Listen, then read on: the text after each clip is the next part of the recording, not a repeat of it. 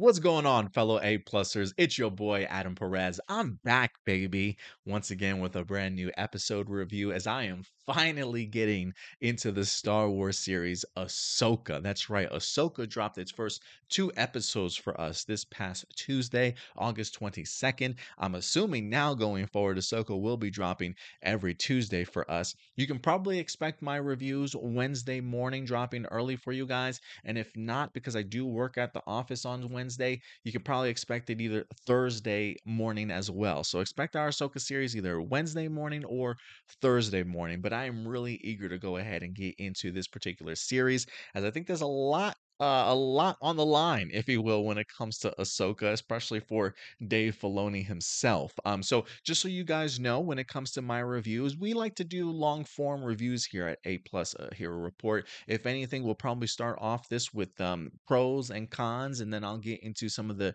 individual characters and their arcs as well. Um, and then look, usually the first episode and the finale are usually my longest episode reviews, just because I like to kind of establish where we at and and where we're ending uh, for a lot of these particular characters. So, uh, if anything, I will add timestamps so you can navigate easily uh, throughout this particular video if you would like. But um, a lot writing on this particular series for Ahsoka, especially because for me as a fan and for those of us have grown up with Star Wars, we know that Dave Filoni is George Lucas's protege. So I think a lot of us certainly expect big things from him, especially after his time in Clone Wars and Rebels. Both of those animated series are beloved loved by millions of Star Wars fans. And so the fact that Dave Filoni is now getting his opportunity to transition over into live action is something that we have been asking for for such a long time to where hopefully Dave Filoni can just helm all of Lucasfilm by himself if he eventually gets to that point. So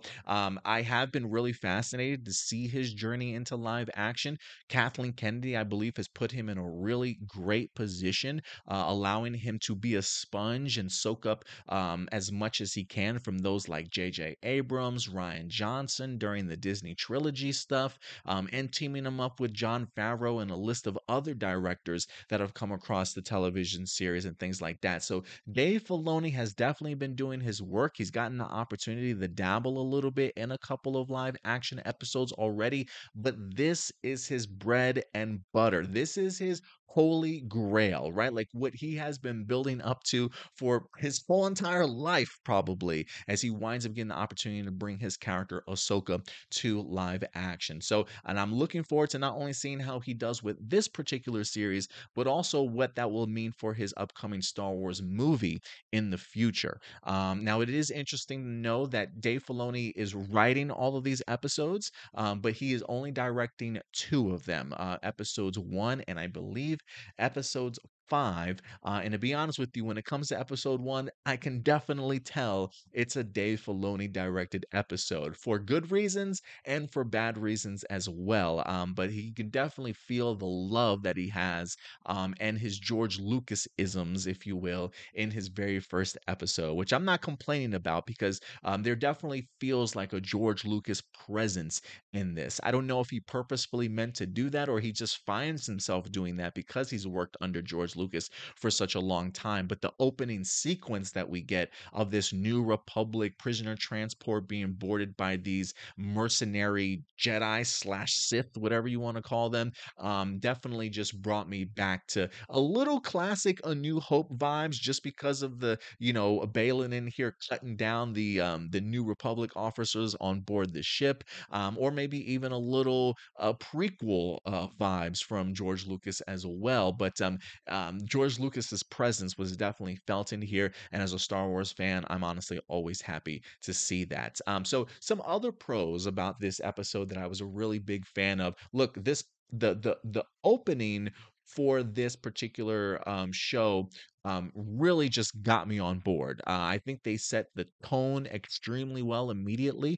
The fact that we see these two mercenaries using lightsabers, chopping them down, um, they're not here to play any games, they're not playing around whatsoever. I thought it was a really great way for us to just be thrown into the mix of things uh, for this series. And then on top of that, the return of the opening crawl, if you ask me, is everything. And I mean in everything in the sense of just really separating itself from the other Star Wars series that we've gotten before.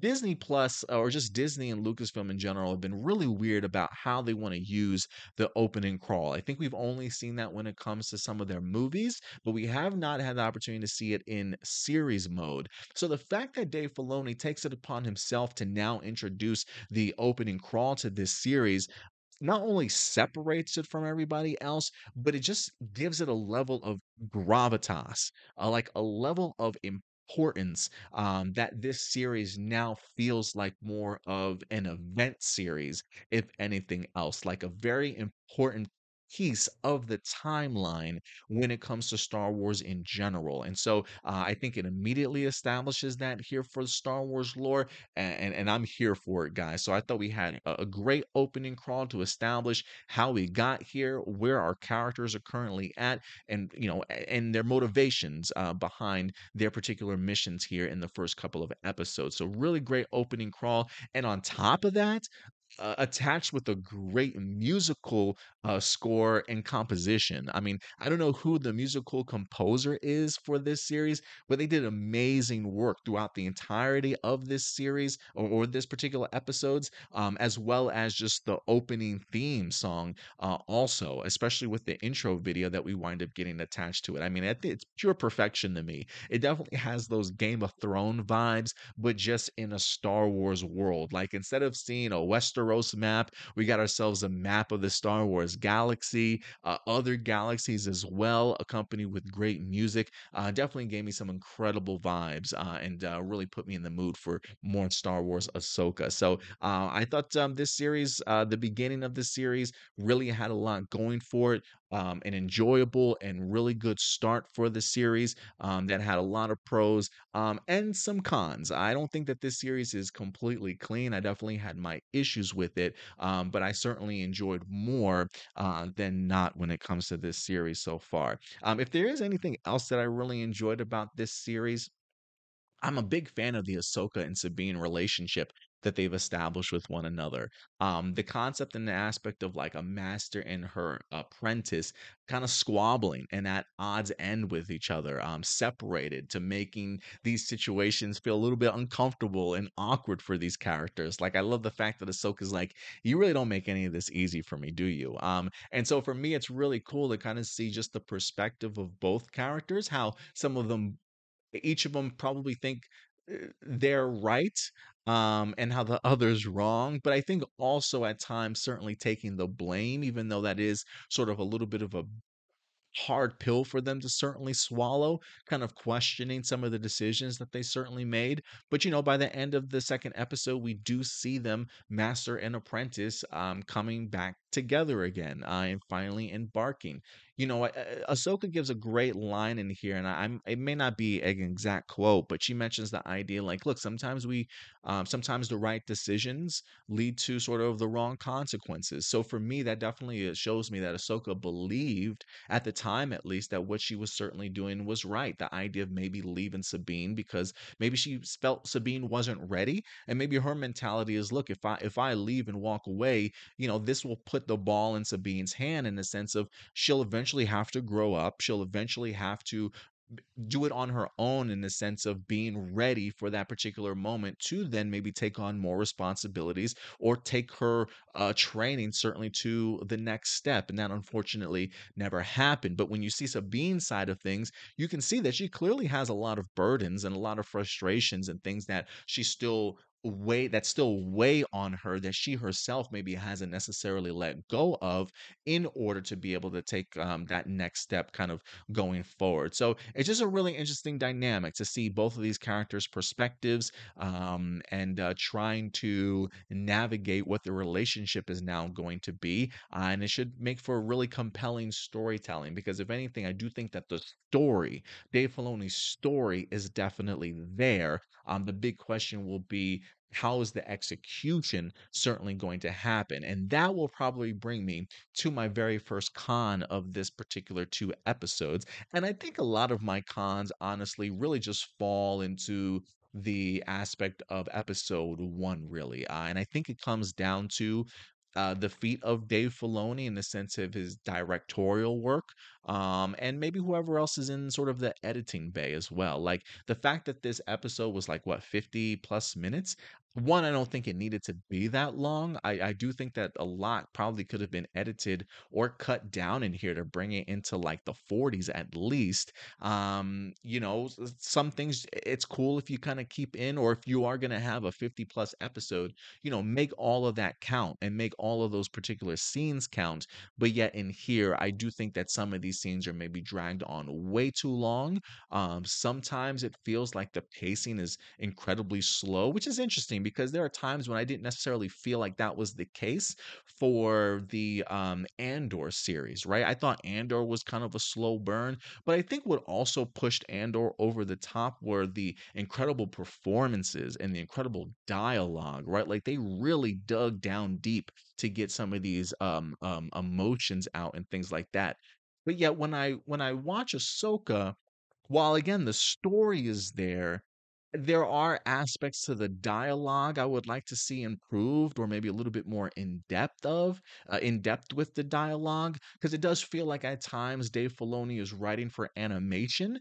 And I think sometimes the actors are then acting in the sense of animation, right? Like the, the job of a director is also to be able to get sort of the best performances out of your characters and out of your actors. Um, and so there are times when I feel like maybe the performances came across maybe a little too flat, maybe a little bit one note. I mean, don't get me wrong, right? Like there are emotional different beats in here, right? Like people smile, you know, people have some serious things to say, but a lot of times if the emotions sometimes come across a little bit one note. And I do wonder if that's a sense of Dave Filoni not getting the most out of his actors, not really sharing how to direct them as actors. Um, sometimes the dialogue did feel a little bit too simple for me, and I really wanted to see somebody like Rosario and Sabine, um, or or um, uh, what is her name? Natalie Bordizzo, I believe her name is. Uh, if I'm butchering it, I do apologize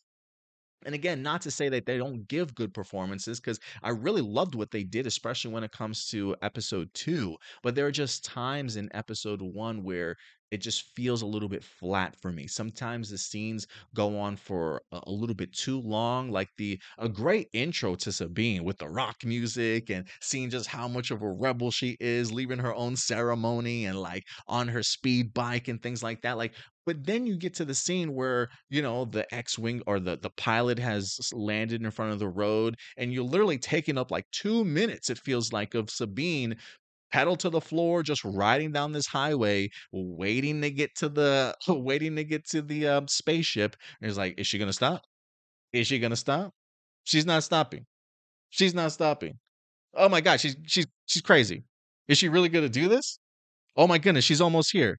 Why is she not stopping? Like, bro, you literally could have cut like 10, 10 to 30 seconds out of that scene, it feels like, and still get your same exact point across. Same thing with Sabine trying to unlock the map. Um, there are like four or five shots of just going back to the map, back to Sabine's face, back to the map, back to Sabine's face, back to the map back to Sabine's face, and then she figures it out. And I'm just like, you don't need all of that to to to get across the same emphasis that you would have if you just edited it a little bit better. So there are times when it feels like there are awkward moments of silence, not enough emotion given, sometimes a little bit flat, and then you add the flatness with the length of the scene.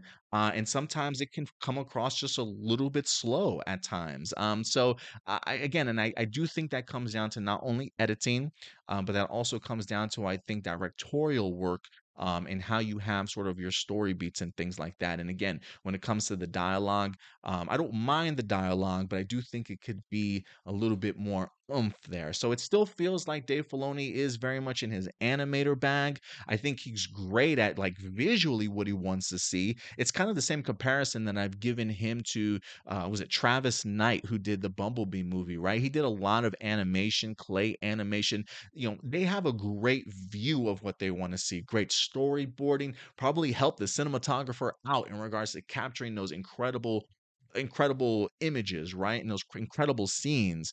Um, but there's definitely much more to that. Um, and so I definitely would like to see Dave Filoni get more out of his actors from time to time. Um, because I do think other performances in episode two really went a long way for characters like Ahsoka and Sabine as well. And not to say that they were terrible the entire first episode. I'm just saying there are definitely scenes in here that I definitely felt like could have certainly used a little bit more work. So um, that's probably most of my cons. And honestly, if I could give one more con out there, um, as big of a fan as I am of Hera Syndulla, as big of a fan as I am of Mary Elizabeth Winstead, there are just moments in here I just don't necessarily know if she would have been my first choice, right? I know there are going to be some haters and naysayers out there that are like, "Oh, she only got this job because uh, you know she's married to Ewan McGregor and he literally just came back for Obi Wan Kenobi, so maybe they shoehorned her in here as Hera was wanting to give her an opportunity." Look, I think Mary Elizabeth Winstead is more than talented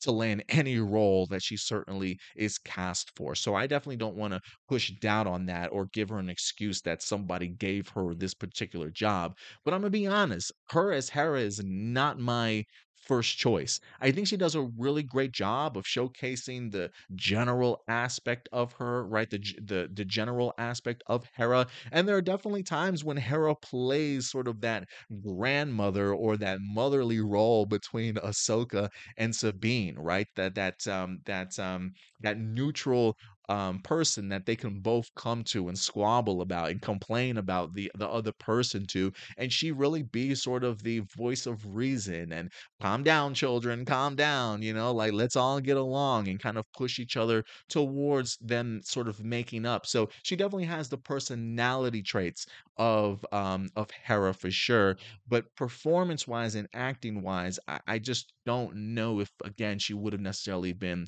my first choice. Outside of that, though, I really didn't have any other complaints. I thought they did a really good job with the uh, with these characters. Um, getting the opportunity to see Morgan Elsbeth along with the introduction to Baylan, uh, as well as his uh, apprentice in Shin.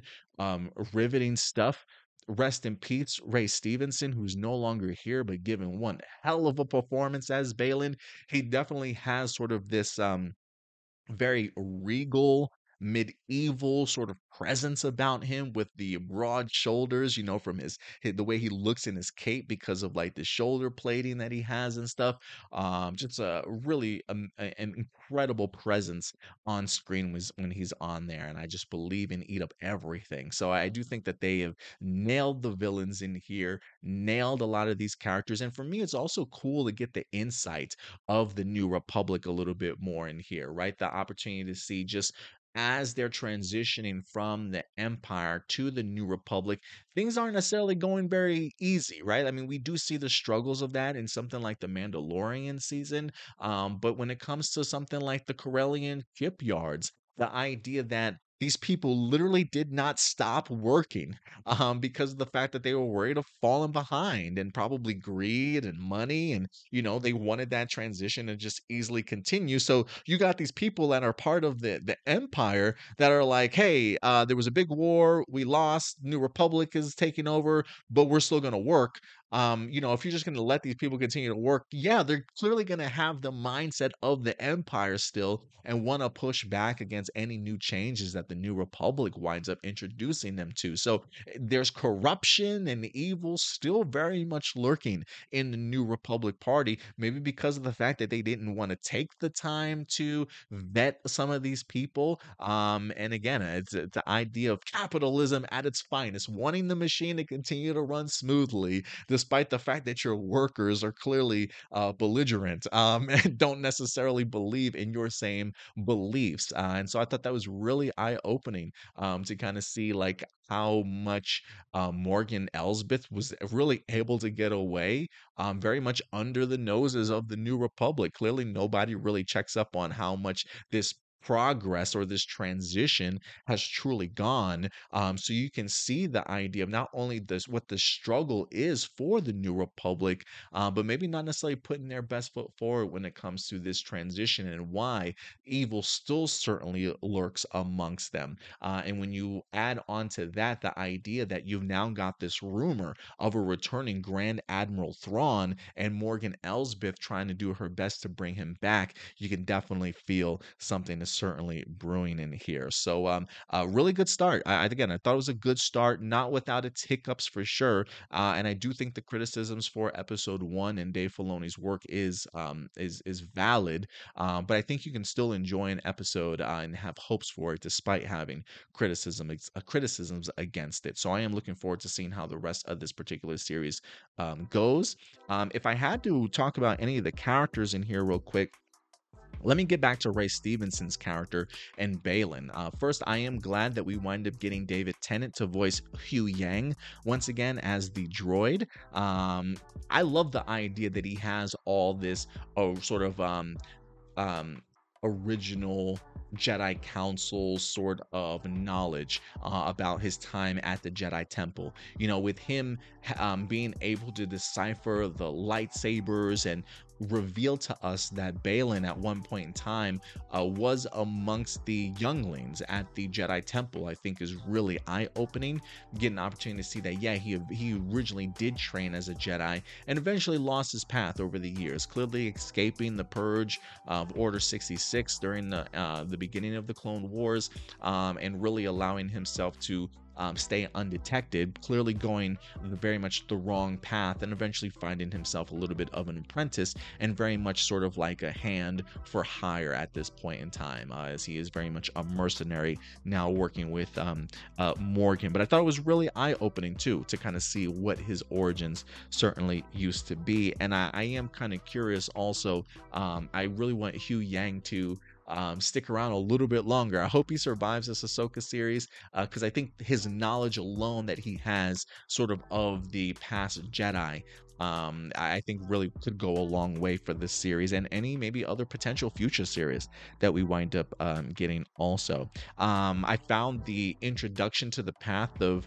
um, uh, was it Parad- Peridea really fascinating. The fact that Baylan says that he recalls that story um, of the path to Peridea sort of as a, a, folklore, like a child's fantasy, like a story that they used to teach over at the Jedi uh, at the Jedi Temple, but now coming to the realization that it's very much real. Um, that it's very much real. That, that the path was in fact created by some ancient people.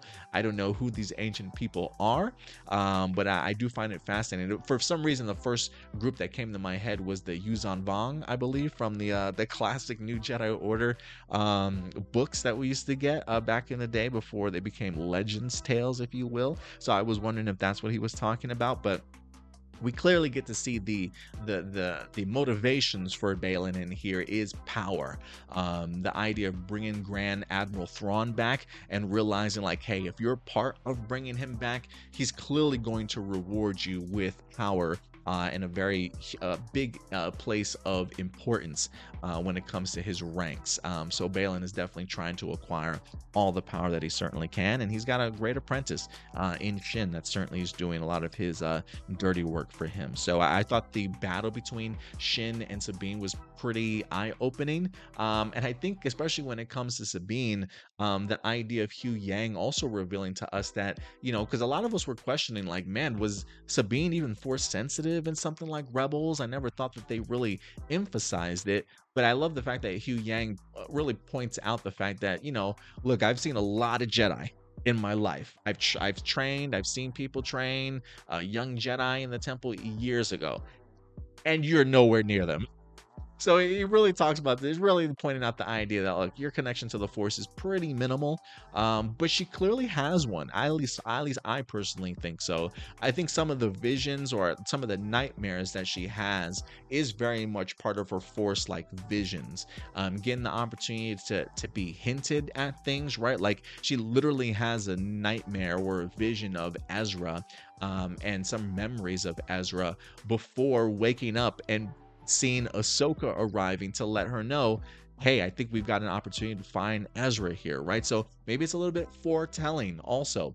Um, and I think also too, the fact that you see Ahsoka in here when Sabine is in the hospital, she can clearly hear um, what's going on in Sabine's mind and the potential struggle, and maybe even what Sabine has been seeing in her mind a little bit. So I think she's even kind of picking up on it as well. Um, but to be able to see Sabine pick up a lightsaber, first off, I love green lightsabers. Um, I have a green lightsaber myself. I'm a sucker for green lightsabers. I go back to Attack of the Clones, the um, the battle on Geonosis, the uh, the the Coliseum battle where Anakin's rocking the green lightsaber. I was a huge fan of it, honestly. So I'm a big supporter of green lightsaber holders here, and I'm o- I'm always fascinated because I'm such a Star Wars nerd. I'm always fascinated when we get lightsaber battles to see who's going to ignite their lightsaber first. And if it's the Jedi that it ignites its lightsaber first, I always just think to myself, like, you're coming at this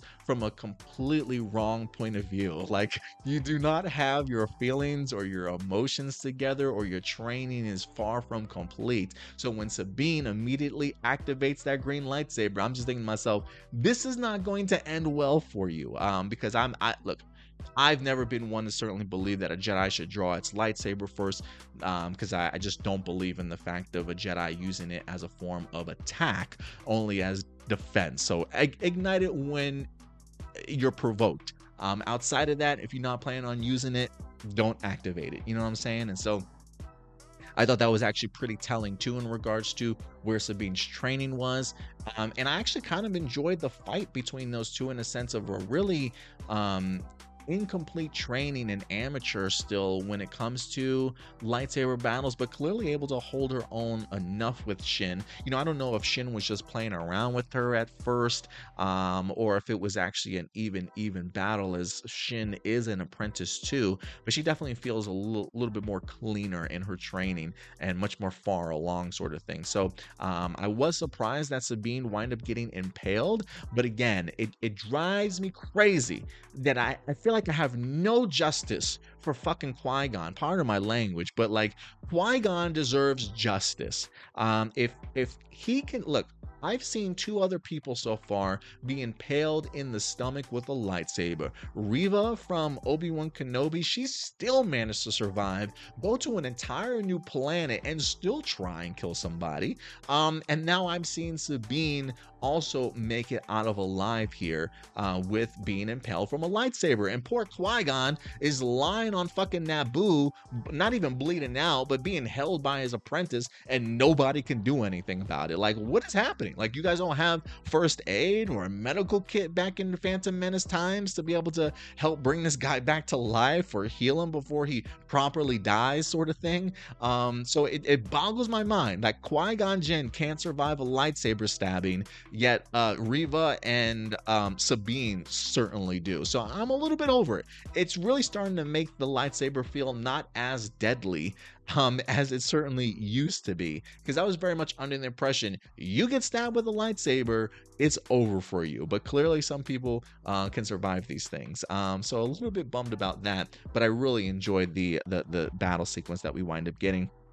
And I think the actress that plays her is incredible. Um, the introduction to Sabine in here I thought was great. The rock, uh, the rock music, um, it gives me like that Chris Pine as Captain Kirk from the Star Trek reboot movie uh, kind of vibes that we get and just not Beastie Boys, uh, what is it, Intergalactic or something like that? I can't remember what song it was, but I definitely got that type of vibes. But I, I think performance wise, I think she's incredible, and I cannot wait to see what her journey is going to be like, especially now that she's back with her master. Um, as far as Ahsoka goes, you know, first off, I, I I love the idea for Ahsoka here and seeing what her relationship is like with the New Republic we always see Ahsoka kind of come and go um, on her missions and stuff, but don't really see like the bigger scope of it. So the fact that they still refer to her as Fulcrum, I thought was really uh, insightful in here, and to see that she kind of comes and goes, takes new missions and stuff, clearly has had a connection and a, um,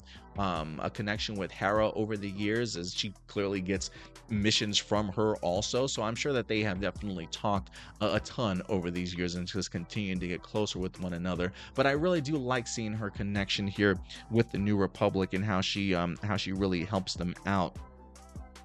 And if anything, um, I am fascinated to see like the mindset of Sabine, not Sabine, of um, Ahsoka as to why she left Sabine sort of in the first place, right? Like, you know, she mentions in here, she's like, you know, I left Sabine very much like I left my master. And, you know, Anakin never got the opportunity to finish my training.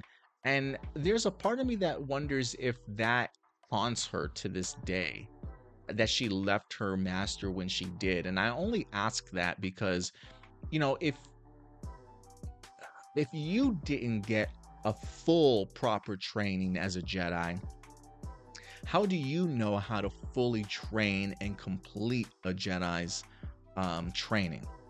Um, and I think the fact that she leaves early, you know, I don't know if that's a case of like, I don't know what I'm doing, so I'm going to depart or if she's really taking a page out of her own book of the sense like look I, I i walked away from anakin and i turned out just fine you know i found my own path but maybe not the realization that just because that path worked for you that maybe that path is going to work for sabine because while you walked away from anakin and did your own thing you didn't have your master walk away from you right? Like you chose to leave um, and do your training on your own. Sabine probably felt very much like you kind of ab- abandoned her a little bit. And maybe because you left and you found the right way, maybe you thought if I leave, maybe Sabine would find her way.